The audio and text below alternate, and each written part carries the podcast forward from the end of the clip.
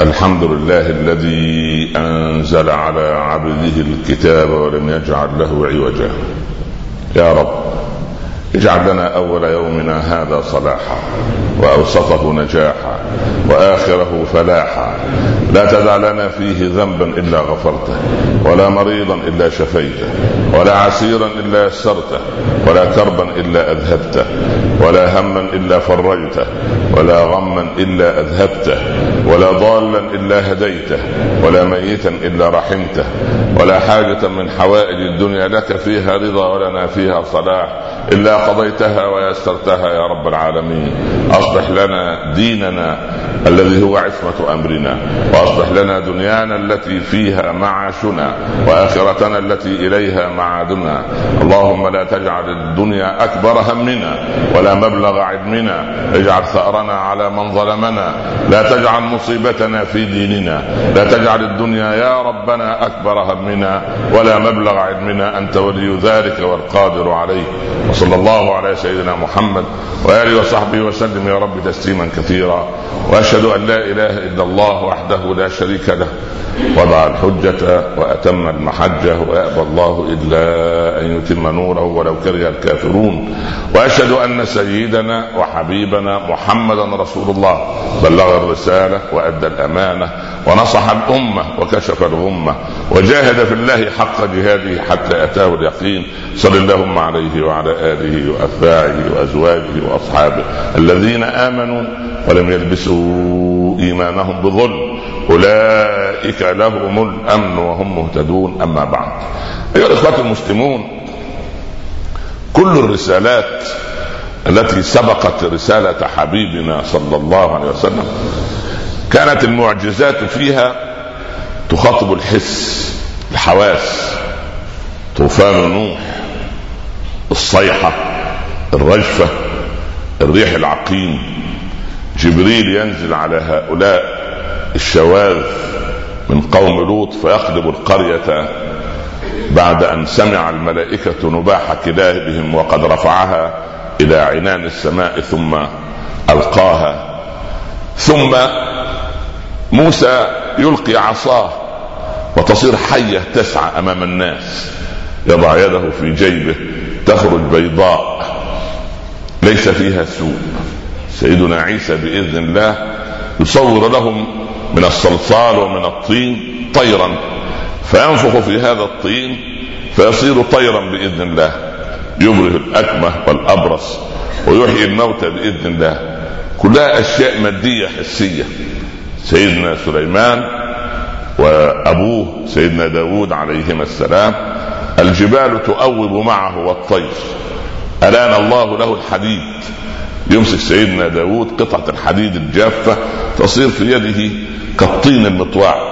سبحان من ذلل العباد بمعجزات إلهية. كلها معجزات حسية. الريح تجري رخاء بأمره حيث أصاب. الطيور تظلله وهو يجلس على عرشه حتى تفقد الطير. وقال ما لي لا أرى الهدهد. إذا كلها معجزات حسية. تأتي الرسالة الخاتمة لتفجر أمرا عجيبا. هناك بعيدا عن ظلمة الجهل والشرك والأصنام في مكة يحبب إلى حبيبنا عليه الصلاة والسلام أن يذهب إلى الغار ليتحنث. عشرين سنة متواصلة. الغار كهف صغير مظلم في شيء من الرطوبة. مظلم ظلام الشرك الذي في قلوب أهل مكة. لكن النبي داخل الغار صلى الله عليه وسلم قبل أن يصير نبيا رسولا يبحث عن بصيص من أمل. الرطوبة تجفف أو تخفف من حدة جفاف قلوب هؤلاء البدو أو هؤلاء العرب الأجلاف. أمة تحتقر العمل الحرفي. عجيب. كانت تعتبر الفلاح أو الزارع يعني سبحان الله تعتبرها مهنة وضيعة. حتى مليارديرات الطائف وأصحاب الملايين فيها كانت أرض زراعية كان يعمل فيها العبيد.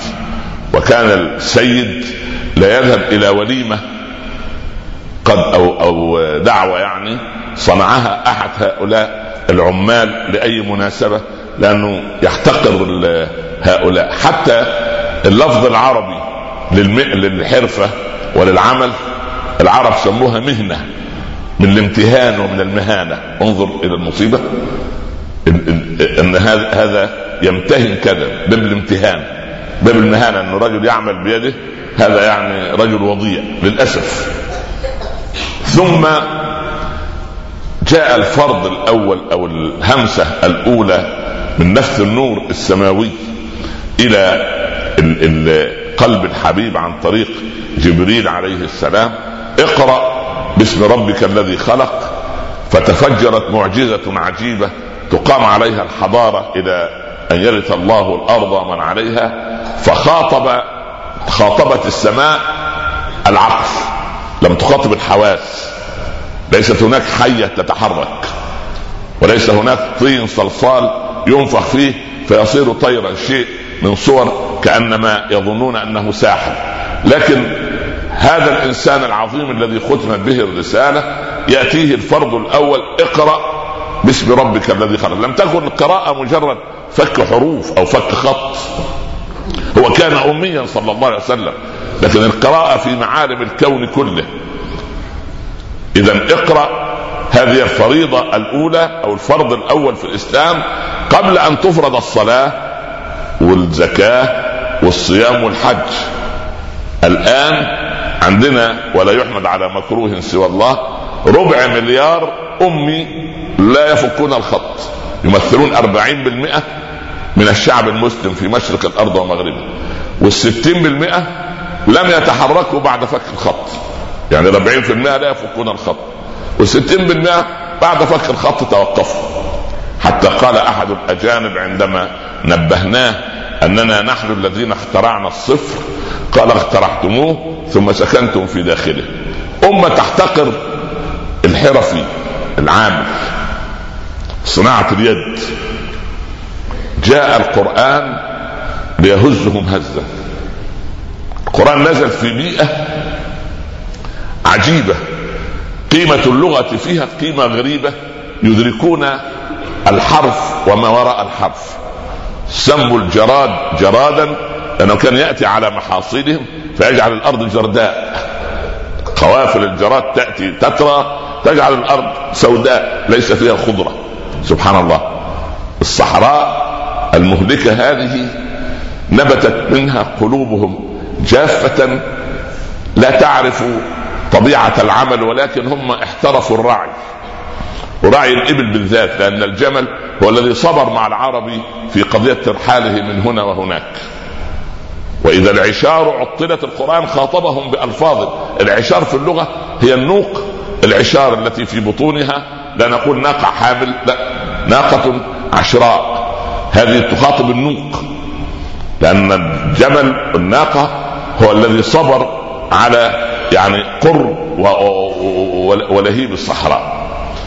العجيب أن النبي صلى الله عليه وسلم لما أمره ربه وأنذر عشيرتك الأقربين ثم قال اصدع بما تؤمر وأعرض عن الجاهلين فلما صدع بما أمر اهتزت أركان الرأسمالية في مكة.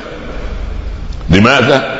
لأن هذه الرسالة نزلت بأشياء عجيبة هزت أركان الفكر العربي. أمة لا تحب العمل. إما أن ترعى والأثرياء يجلسون في بيوتهم عبارة عن مكة وقريش قائمة على التجارة تستطيع أن تقول الترانزيت. يعني تجارة أصحاب الملايين يأخذون الأموال من هنا ومن هناك نتيجة القوافل وسدنة المعبد العائلات المقيمة على حراسة البيت والسقاية والرفادة يكسبون من الحج إلى الحج ومن الموسم إلى الموسم ملايين الأموال ثم بعد ذلك نظام الربا قائم وكان نظام الربا مئة بالمئة. يعني ربما الربا عند العرب كان مضاعف أكثر من الربا المضاعف الآن سبحان الله. كان العباس ابن عبد المطلب تدر له أرباح الربا عنده فقط أرباح الربا فقط. أربعين ألف دينار ذهب كل صبيحة يوم. كل يوم أربعين ألف تدخل في خزانته. لكن عجيب أن في حجة الوداع يقف النبي ليذهل العالم كله ويقول ألا وإن كل ربا في الجاهلية موضوع كله؟ كل إنسان له مال أكثر من رأس ماله هذا ملغي. وأول ربا أضعه ربا العباس بن عبد المطلب. هذه عظمته صلى الله عليه وسلم.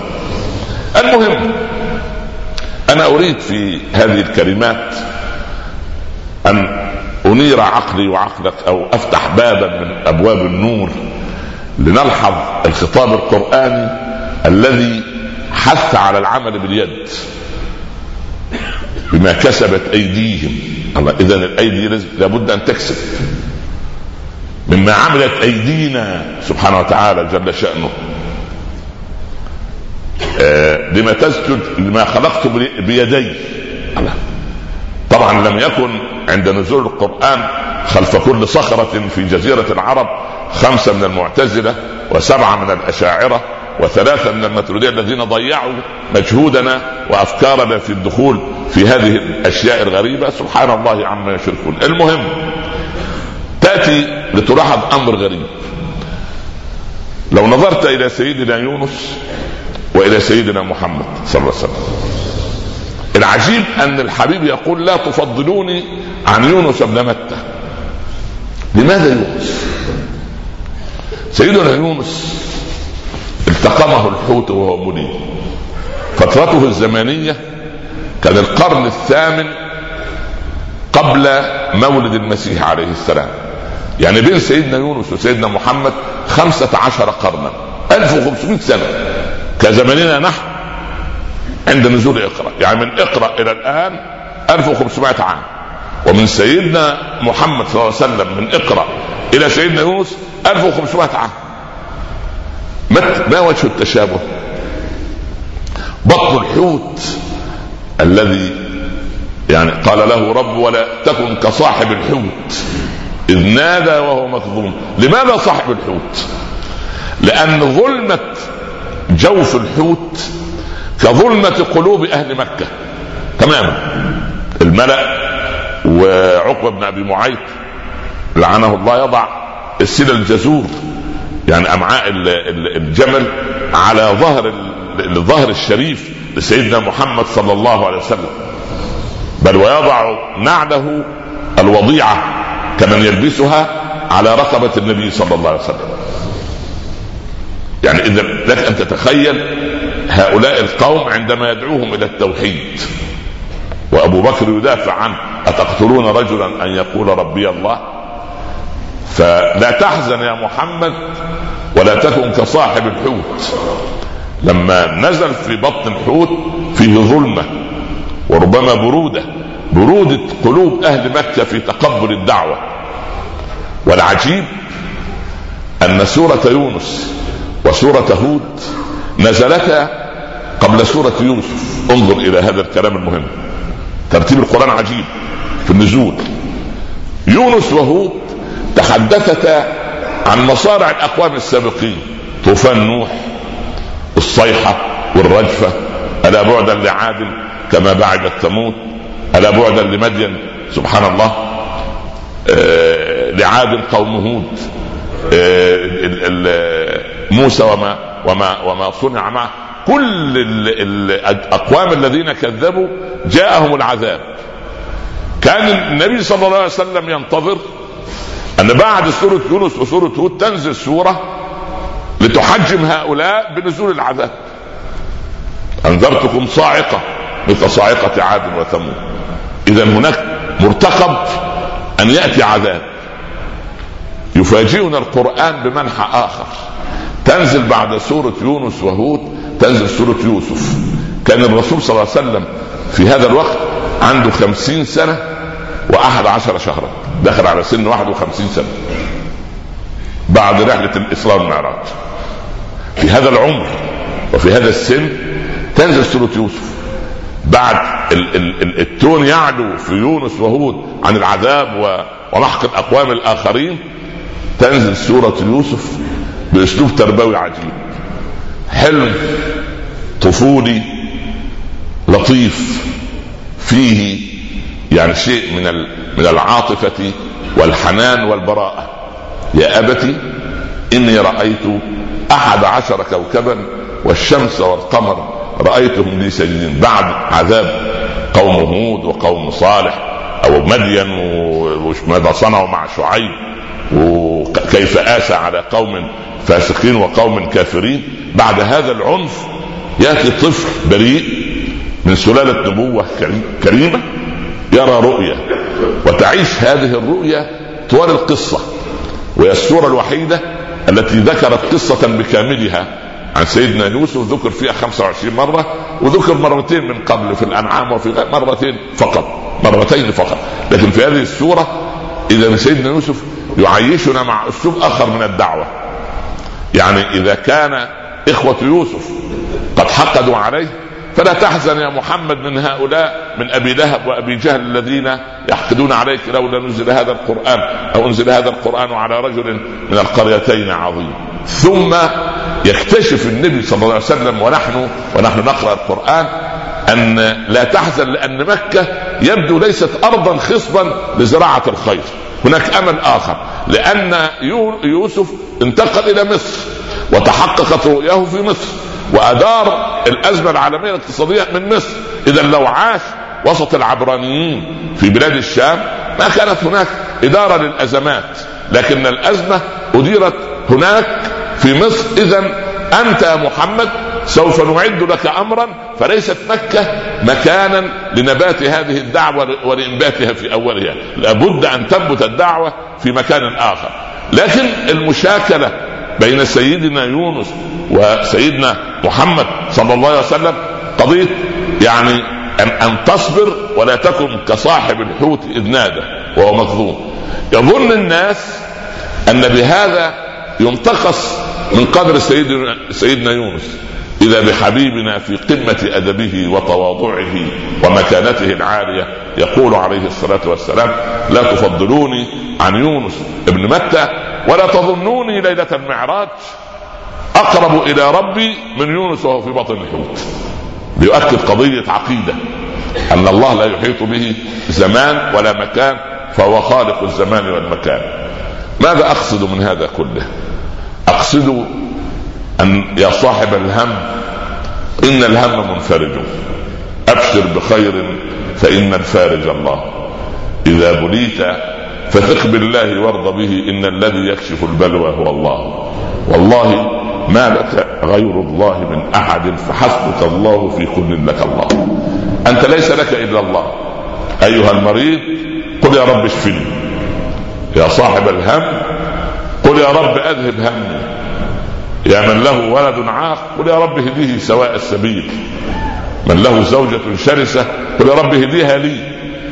من لها زوج بذيء اللسان قل يا رب حسن لسانه إذا كان لك قريب يؤذيك ويحسدك قل حسبي الله ونعم الوكيل. إذا كان هناك إنسان عليه ظلم أو وقع عليه غضب فليدعو رب العباد سبحانه. لا إله إلا أنت سبحانك إني كنت من الظالمين. ما الذي حدث له؟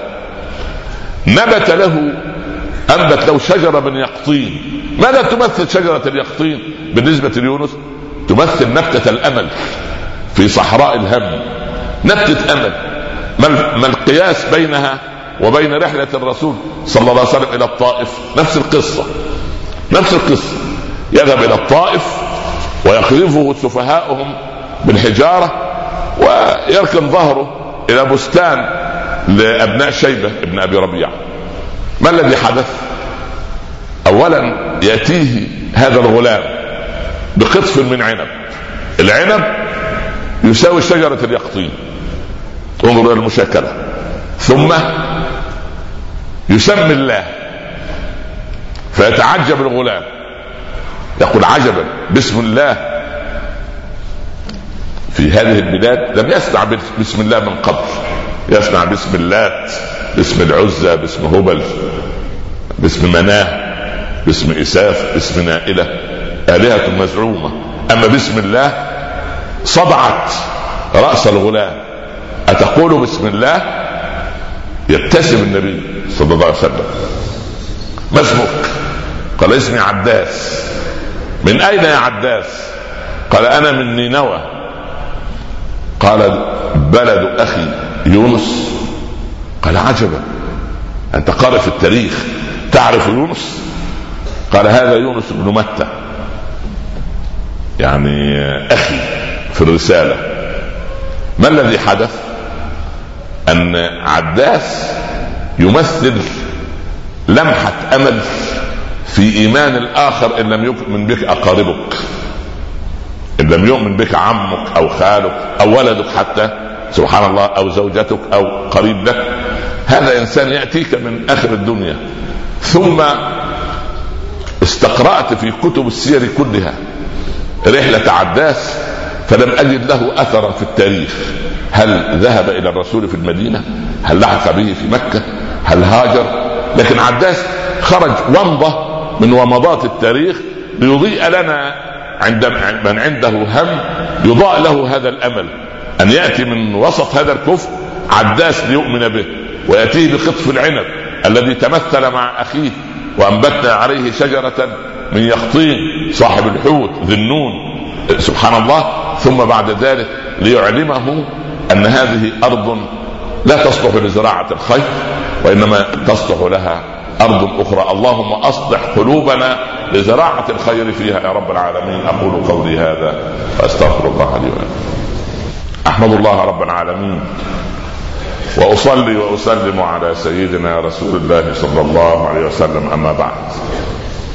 أحبتي في الله عاش حبيبنا صلى الله عليه وسلم ثلاث عشرة سنة في مكة. يقاس الأمرين من هؤلاء. ما بين قائلين في كتب السير وأنا أستقرئها أن أربعة وثمانين فقط من الرجال والنساء هم الذين آمنوا برسول الله صلى الله عليه وسلم طوال الثلاثة عشر عام. 84 إنسان فقط. سبحان الله.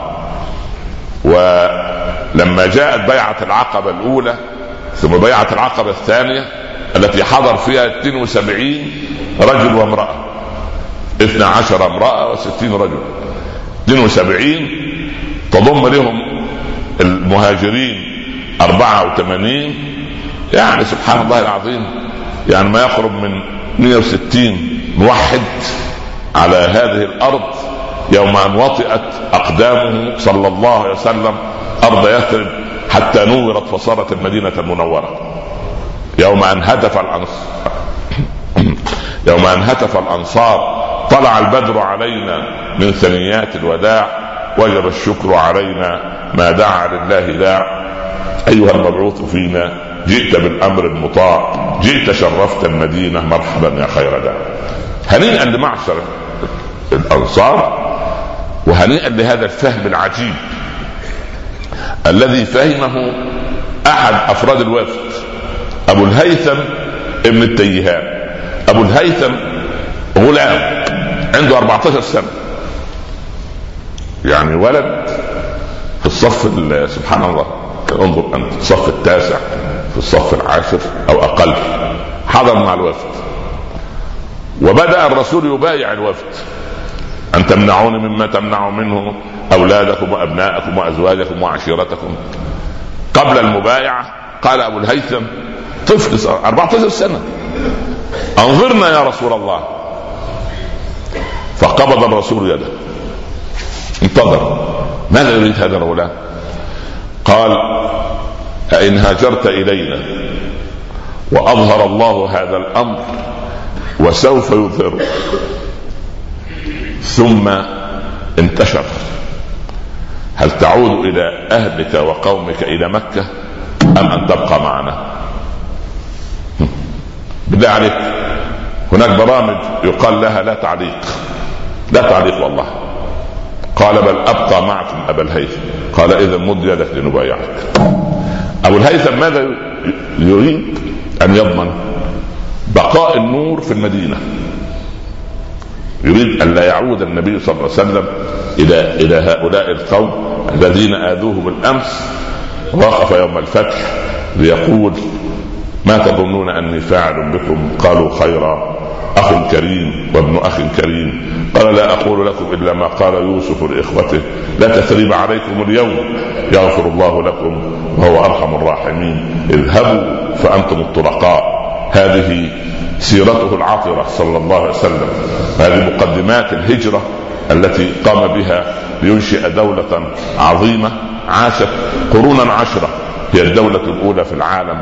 ثم نمنا وعدنا إلى ميراث أجدادنا من البدو الرحل الذين يكرهون العمل ويكرهون العمل الوضيع ويقولون إن هذا عمل وضيع وهذا عمل غير وضيع مع أن المسؤول الكبير لو أن وزير أو رئيس وزارة أو غيره حدث له طفح مجاري في بيته صرف صحي واستدعى الذي ينظف له هذا المكان وتمنع هذا العمل عليه.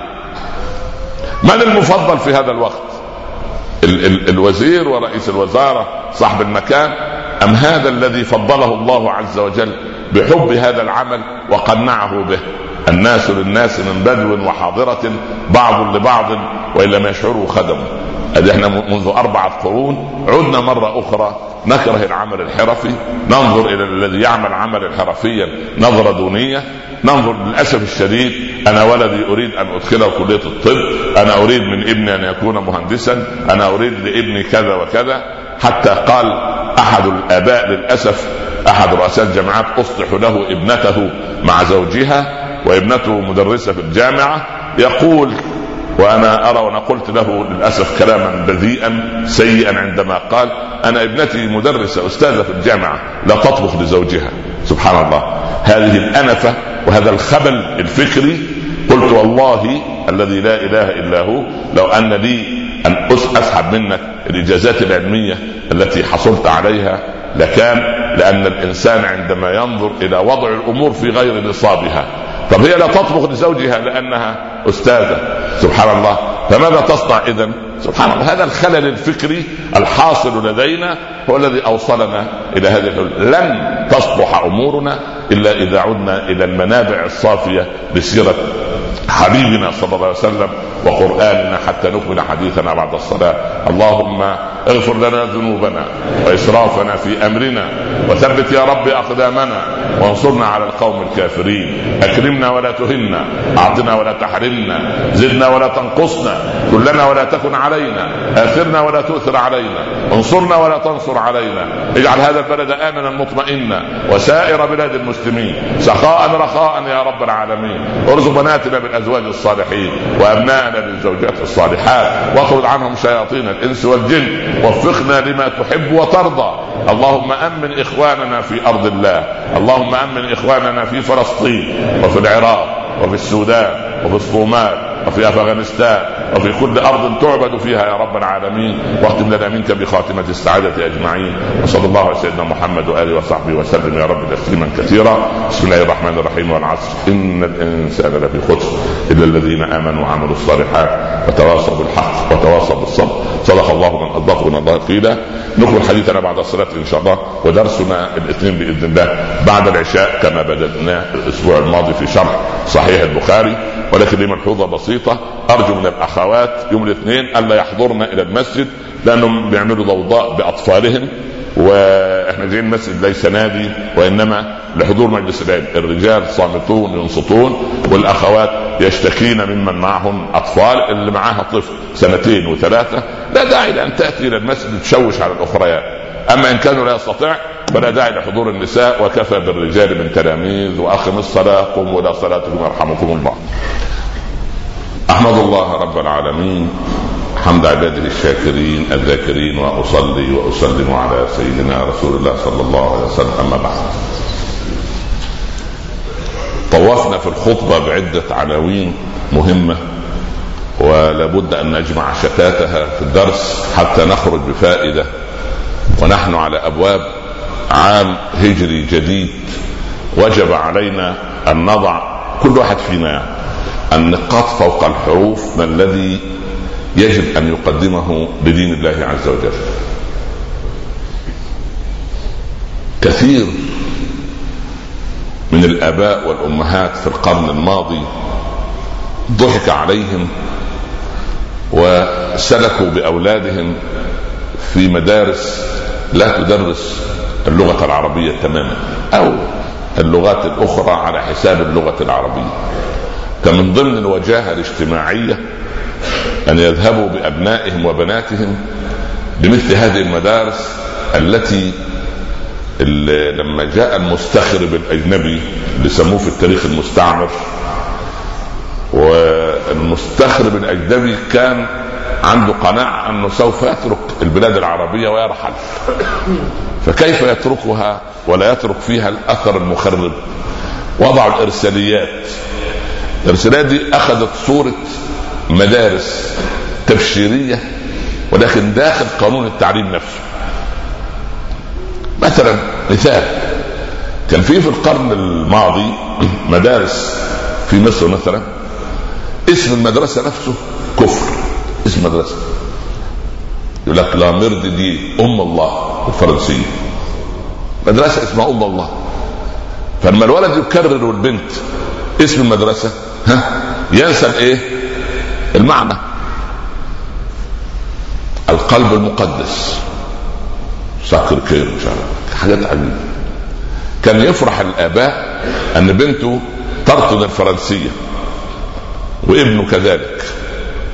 ويدخل على الصف الدراسي الراهبة وعلى صدرها صليب كبير. الولد من أولى حضانة ثانية حضانة أولى ابتدائي لغاية الثانوية العامة. عينه تعودت على رؤية الإيه؟ فأصبح لا يثير عنه شيء. فبالتالي خمدت عنده حس تذوق اللغة العربية. ليه إحنا مش فاهمين القرآن مش متفاعلين مع القرآن؟ لأن اللغة العربية ضايعة عندنا. يعني كلمة الصبر لما قال ربنا لحبيب فاصبر لحكم ربك. ولا تكن كصاحب الحوت. العربي فهم الصبر عارف يعني الصبر؟ الصبر وتحمل الشدائد حتى الموت مش ده المعنى اللي في دماغك؟ لم يكن عند العربي كذلك. الصبر جاي من الصبار. والصبار نبات له طبيعة خاصة. الصبار أين ينبت؟ ها؟ في الصحراء ولا ينبت في الأرض الزراعية؟ صحراء وبعدين له إيه؟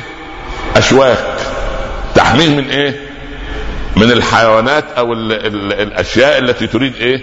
أن تنهيه ويستنبت بقدرة الله عز وجل أو يأتي بقدرة الله عز وجل بأي كم من الماء يحتفظ به وسط هذا الهجير في الصحراء بأي أي وسيلة يخزن ماء يعني عنده قدر من التحمل العجيب من هذا الصبر استنبت معنى الصبر. من هذا الصبار استنبت معنى الصبر. لأن الصبر الصبار ده لما تتذوقه مر أم حلو مر جدا في مرارة. لأن الصبر أصلا فيه مرارة. لأنه ضد هوى نفسك. المرض يأتي. تحب يكون مريض؟ لا أحد يحب المرض صح ولا لا؟ لكن يأتي. مر. وبعدين لما تأخذ الدواء الدواء حلو ولا مر؟ مر. والبقاء في السرير في مرارة ولا حلاوة؟ كلها مرارة واخدة طيب مطلوب إيه في الإطار ده كله؟ يعني في إطار المرارة هذه بيت المرارة ده اللي فيه طعم مر وبقاء مر ودواء مر.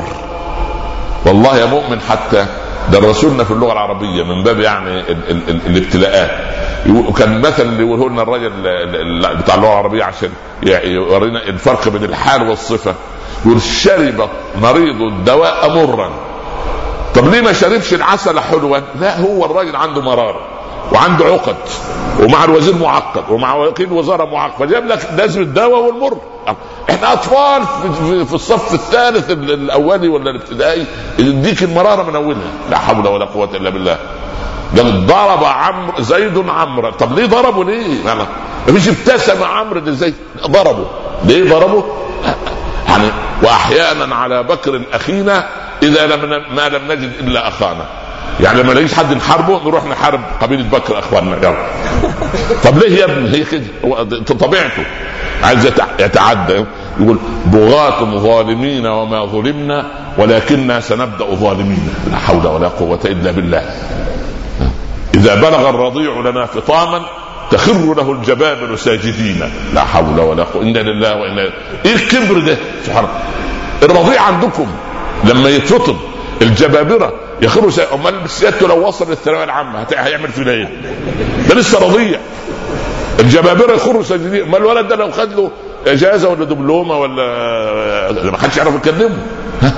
من هذا نبت الخلق العربي. وذلك يعني حتى فرعون. مهين ولا يقول على سيدنا موسى مهين ولا يكاد يبين. إيه ده إيه ده؟ مش عارف يتكلم حتى. لا حول ولا قوة. الكبر. ورثناه من هنا ومن هناك. هذه كارثه كبيرة. لكن ال ال سيدنا ال ال سيدنا أو حبيبنا صلى الله عليه وسلم تخيل أنت من الذي سمع معه كلمة اقرأ؟ من؟ هو جبريل يقول له اقرأ. من سمعهما؟ إلا الله. ها؟ لا أحد صح ولا لا؟ لا أحد. طب مين يظن أن واحد يسمع كلمة داخل غار داخل كهف. وبعدين يخرج يبلغ بها من؟ يا راجل يا مؤمن. صناديق أصل أنت مش متخيل لما تقرأ في التاريخ وترى كيف كان يفكر عتاولة وصناديق قريش.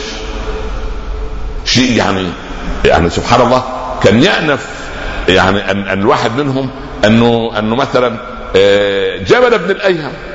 كان أمير نصراني عربي. ربنا هداه للاسلام بس كان لسه فيه الإيه؟ الجينات بتاعت احتقار الناس. فيطوف حول الكعبة. واحد أعرابي داس على ذيل إيه؟ ثوبه. عند مقام إبراهيم. جبله لم يتحمل. وكان رجل ضخم. لطم الأعرابي فهشم أنفه. كسر له أنفه. وسال الدم وعمر يحج. الأعراب المسكين ذهب لأمير المؤمنين. إحنا في الحرم وفي الطواف وعند الكعبة. ويضرب رجل رجلا لأنه داس على ثوبه فجاء عمر بجبله. تعال يا جبله. ما صنعت مع هذا الرجل؟ داس على ثوبي. يا سلام. قال وما في هذا؟ إيه يعني ده؟ لابد ان يلطمك أمام الناس كما لطمت؟ لابد أن نرد له كرامته قال أنا أمير وهذا من السوقه ده ناس من طبقة العبيد اللي بنشغلها. لا إله إلا أنت. لا حول ولا قوة إلا بالله. سوى الإسلام بينكما قال أنظرني يا أمير المؤمنين. ليه بس يعني خذ ياخذ القصاص بس مش الآن. عمر حياطة للأمن العام والسياسة العامة للدولة. يعني خلاص خليه شوية يمكن يسترجع يروح يعتذر للرجل ها؟ والرجل يعتذر ويتنازل عن حقه.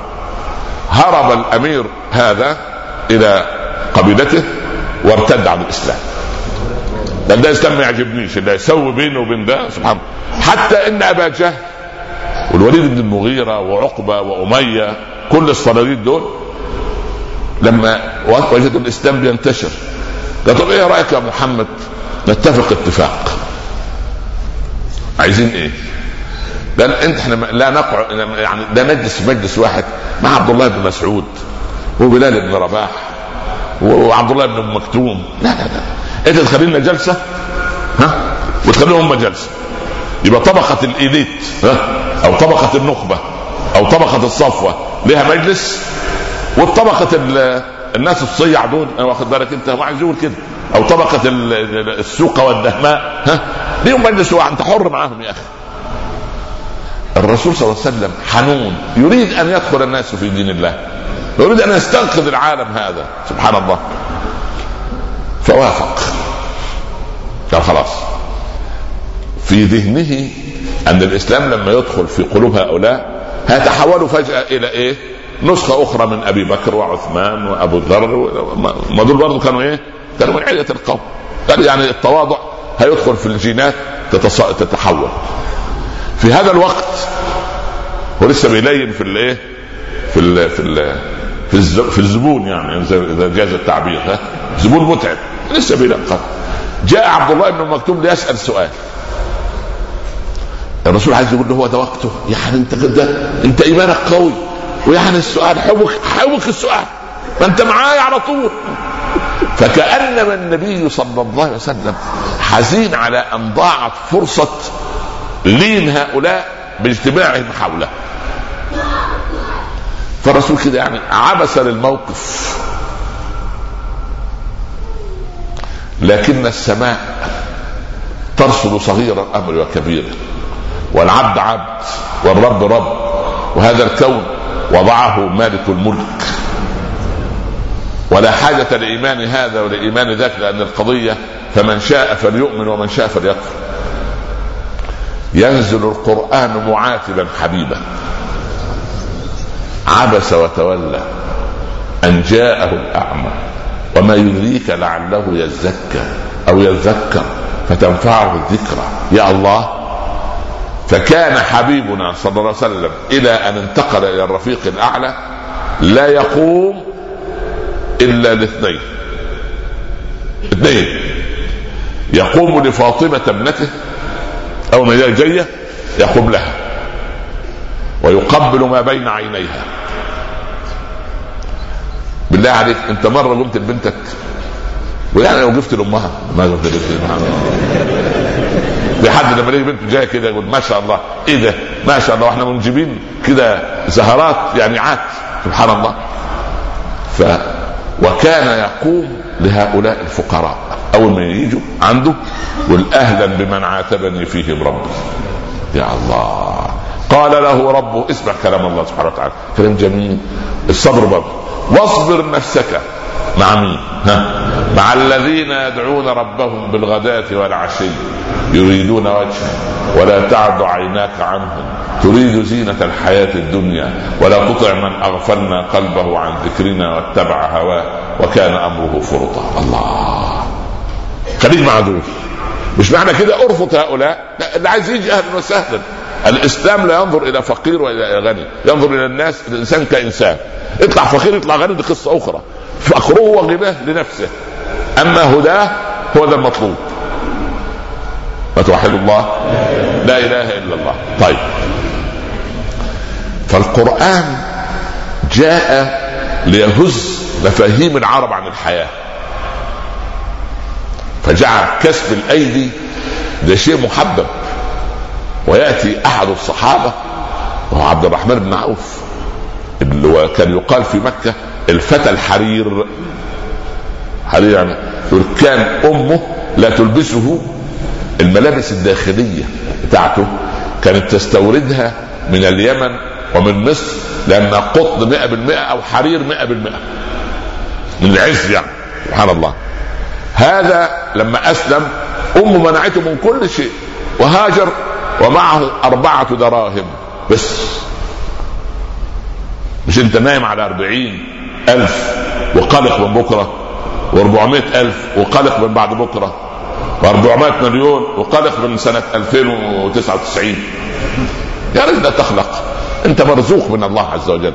ويفضل فمك ده يرزق إلى أن يجي ملك الموت هو الوحيد اللي يقص الشريط. مش بالافتتاح لا. قص الشريط. أول ما قص الشريط. خلاص. سبحان الله العظيم. ف المسلم الصادق هو اللي عنده هذا اليقين. سبحان الله العظيم. عنده يقين التوكل على رب العباد عز وجل. ولما انت عندك هذا اليقين فأنت لست قلقا. لانك في رحمة الله عز وجل. سبحان الله. ولم في رحمة الله عندك يقين أن يظل يرزقك أنت وأولادك وأحفادك.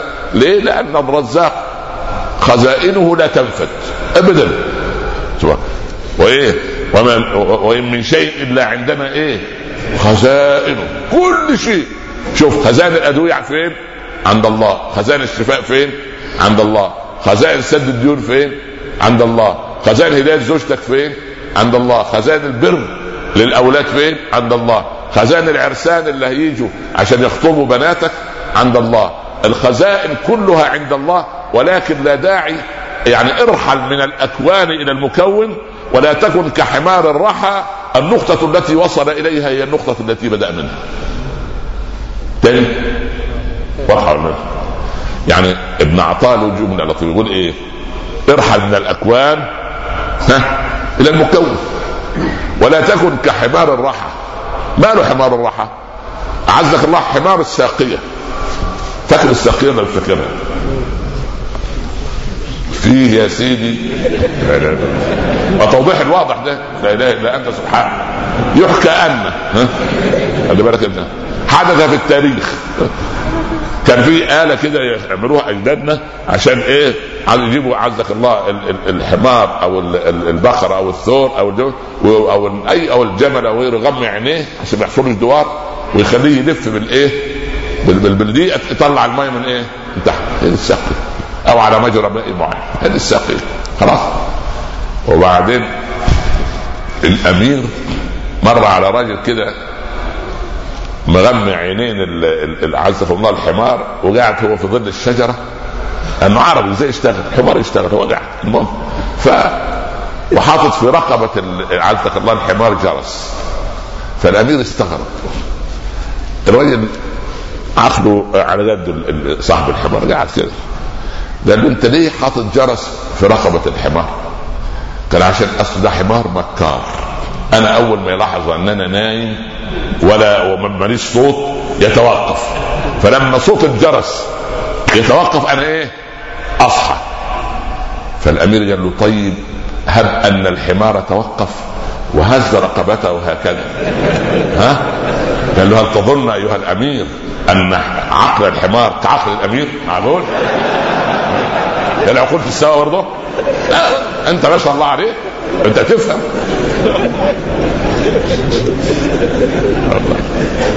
سبحان من قسم العقول والله. الله يكرمك. كان عندنا واحد قريب لنا من الصعيد من المنيا. كان اسمه عبد العظيم باشا عبد الحق. كان أحد أعضاء مجلس النواب أيام زمان. كان يتكلم اللهجة الصعيدية المنيوية اللي هي إيه؟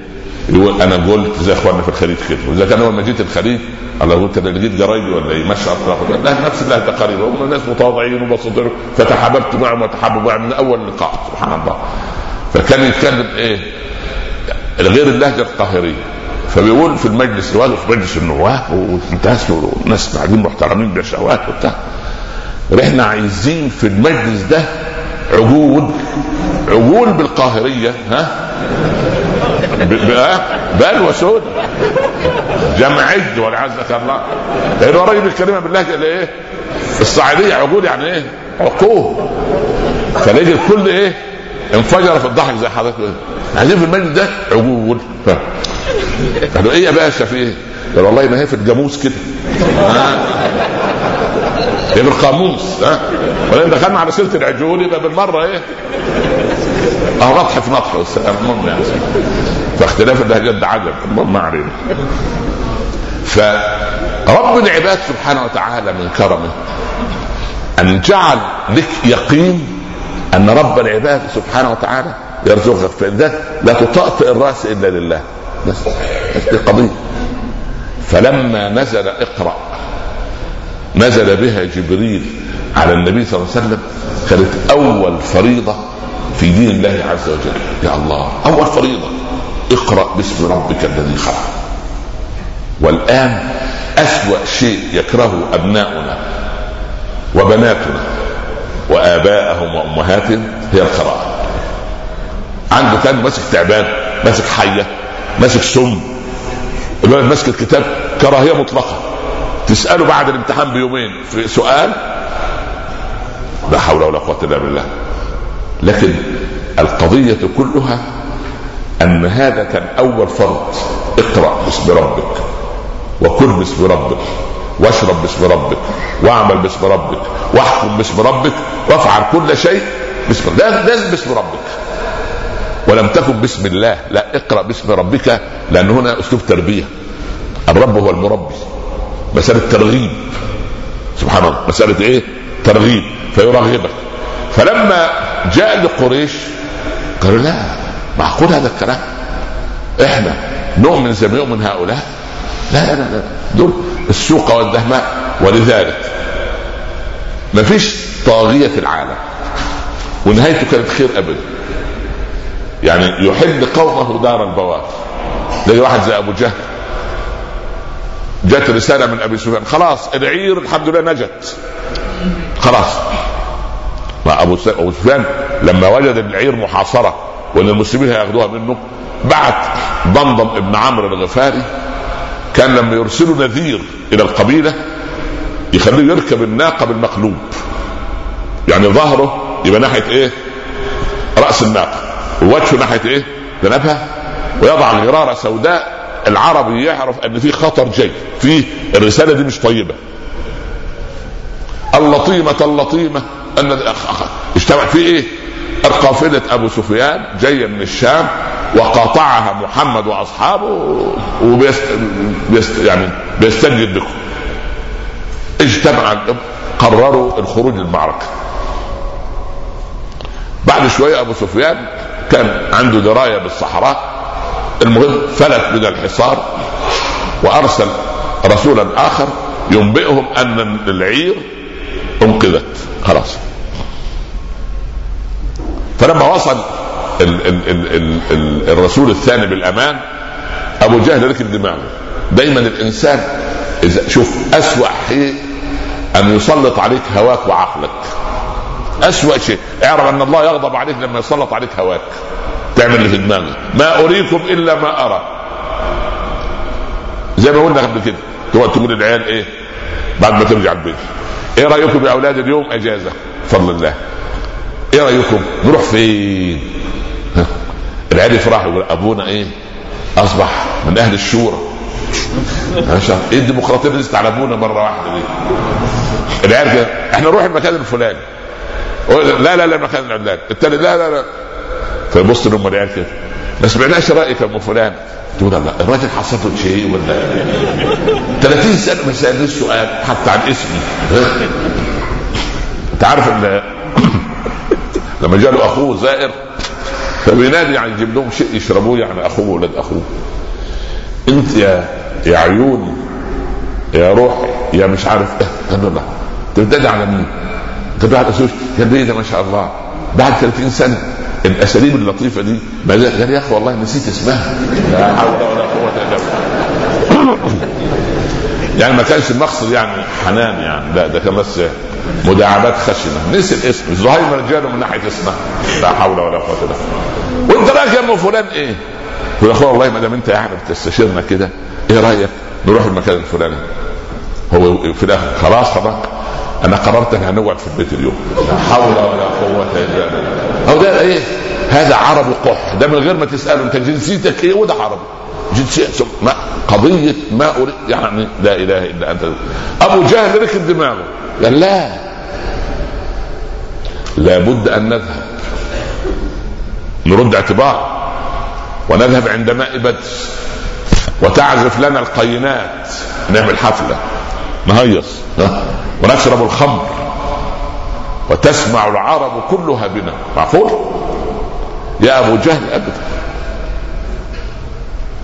من يرفض أن يخرج للمعركه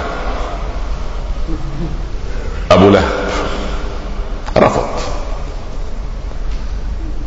وبعدين آه، أبو جهل الشياطين لا يتركون بعضهم بعضا. فرجع كده في ظل الكعبة. فراح جاب له مبخرة. عارف المبخرة اللي يحطوا فيها الإيه؟ البخور هذه. وبخور وطيب وضعها. قال حتى تدخل مطيبا على أم جميل. يعني إيه؟ ها؟ يعني انت أنت تفهم منها إيه؟ ها؟ خليك قاعد مع النسوان صح ولا لا؟ خلي أنت أنا عشان تدخل بدل ما ريحتك يعني والعياذ بالله كده الطيب يا عم خليك هنا وإحنا نخلي الرجال هم اللي يروحوا إيه؟ أبو لهب اضطر يخرج. كان عيب أنا في, السن ده يقول عشان ابن أخويا لا اقرا فكان يبتعد عن أبي جهل. أبو جهل مش أهبل. لا. ها؟ يرافقه. أحسن يجي يقول إيه والله أنا راحت علي نومة تحت ظل الشجرة وأنتم مشيتوا. لا. يرافقه. زي الحال. عامل إيه؟ ويقعد يتسامر معه بالشعر. لا إله إلا الله. لكن لقي حتفه هناك. لأنه اتبع هؤلاء. ونحن نقول إن أبا طالب أيضا صاحب هؤلاء السفلة فمات على كفره لكن كلبا صاحب الصالحين فذكره الله في القرآن. وكلبهم باسط ذراعيه خليك مع أهل الخير التصق في أهل الخير امسك في ذيولهم سبحان الله. فكانت اقرأ بمثابة فتح جديد ولكن المقارنة التي صنعناها ما بين تاريخ سيدنا يونس وقضية الحوت وقضية عداس وعقود العلم أيضا مشاكلة يجب أن أنا أسمع بلخص لك اللي قلته. الأمر الثالث وهو أمر مهم جدا أن وسائل الدعوة كثيرة ومنها أن الله عز وجل عندما لا تجد أن ارضا ما أو مكانا ما لا تنبت دعوة فاستبشر خيرا لأن الله سوف ينبتها في مكان آخر. لا تقلقوا على الإسلام اقلقوا على أنفسكم اقلقوا على أن نسأل الله دائما حسن الخاتمة نقلق على أولادنا لأنهم ظلمناهم من ناحية اللغة العربية لأن إحنا لا نفهم لغة عربية ولا عارفين نفهم أولادنا لغة عربية. أنا أرى والله أعلم مع المحفظ اللي تجيبه للقرآن للأولاد تأتي لهم بمعلم للغة العربية يحببهم في اللغة. يعني قد يكون معلم المدرسة مسكين وقد يكون الأولاد يعني كرهوا اللغة العربية وأبغضوا اللغة العربية. ولكن لو حببناهم في اللغة العربية والله يقرأوا القرآن بتفهم وبتمعن. ويبتدوا يغوصوا في الألفاظ والمعاني.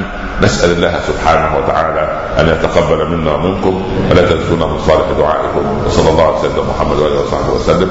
نلقاكم الاثنين ان شاء الله بعد العشاء والسلام عليكم ورحمة الله تعالى وبركاته.